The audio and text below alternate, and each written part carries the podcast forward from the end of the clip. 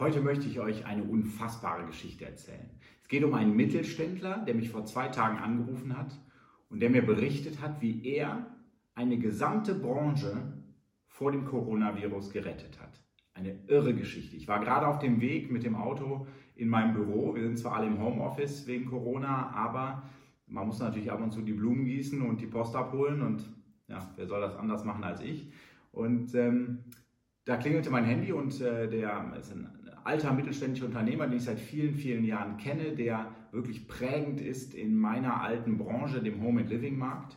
Und der erzählte mir, dass er am Anfang der Corona-Zeit nachts wach geworden ist und einfach nicht mehr schlafen konnte. Er war geprägt, er war durchfressen von Existenzangst. Und ähm, er wälzte sich von links nach rechts und stand dann schließlich um 4 Uhr auf, setzte sich an seinen Schreibtisch und begann Argumente aufzuschreiben, warum es wichtig ist, dass Gartencenter und Baumärkte und alle, die so mit dieser grünen Branche zu tun haben, gerade jetzt in der Corona-Krise weiter geöffnet bleiben müssen. Er hat Argumente aufgeschrieben. Argumente wie, dass die Menschen im Garten sind, dass sie aber irgendwas brauchen, dass sie den Tag äh, gut rumbekommen und etwas Produktives machen, das war die eine Seite der Medaille. Auf der anderen Seite hat er aber auch ein Konzept entwickelt, wie man das bewerkstelligen kann, ob schon es diesen Virus gibt. Er hat zum Beispiel das Konzept der Einkaufswagen erfunden, dass man sagt, man stellt 250 Einkaufswagen hin und wenn die weg sind, dann ist der Baumarkt voll und dann muss man erst warten, bis der nächste Einkaufswagen wieder rauskommt, bevor man wieder reingehen kann. Ein super klasse Konzept und seit zwei Tagen sage ich auch gar nicht mehr, dass mich das nervt, wenn ich vor so einem Baumarkt stehe, weil ich habe erst gedacht, naja, was soll das denn? Ist doch Mist, jetzt muss ich hier warten. Aber nein, es ist genau das richtige Konzept, um diese Branche weiter am Leben zu erhalten. Und dann ist er hingegangen und hat an sämtliche Vorstände, Vorsitzenden von Gartencenter, Baumarktverband und, und wen es da alles so gibt, an Politiker ähm, äh, der diversen äh, Länder, ähm, hat er E-Mails und ähm, äh, geschrieben und hat die um ja, 5.30 Uhr, 6 Uhr in der Früh an einem Samstag alle verschickt.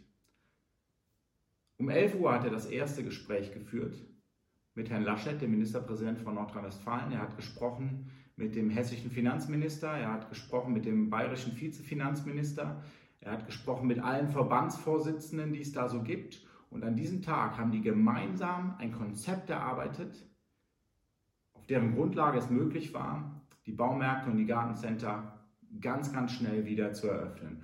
Und damit, mit dieser puren Existenzangst, aus der er das heraus geschrieben hat, hat er meiner Meinung nach, und es ist, es ist ja objektiv, es ist nicht nur meine Meinung, hat er diese Branche vor einem riesen katastrophalen Insolvenzrisiko bewahrt. Also eine wunderbare Geschichte, ein mittelständischer Unternehmer, der das richtig gut gemacht hat. Und wem das noch zu komplex war als Geschichte, dem möchte ich erzählen, dass ich zeitgleich, als der wahrscheinlich da saß und ähm, das aufgeschrieben habe, angerufen wurde von einer mittelständischen Gärtnerin, die ähm, mich fragte äh, und total aufgelöst war und totale Angst hatte und gesagt hat, Achim, ich habe für zwei Millionen Euro Aufträge, die ich liefern muss, Pflanzen, die ich liefern muss, an die ganzen Baumärkte. Und jetzt haben die mir alle nur von Hand auf den Auftrag geschrieben, Storno.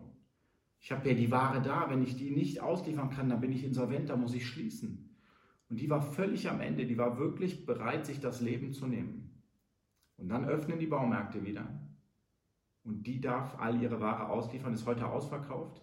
Die Baumärkte machen, glaube ich, das beste Geschäft, äh, beste Frühjahresgeschäft, was sie jemals hatten, äh, was auch gut ist, was ich auch sehr, sehr, sehr, sehr gönne.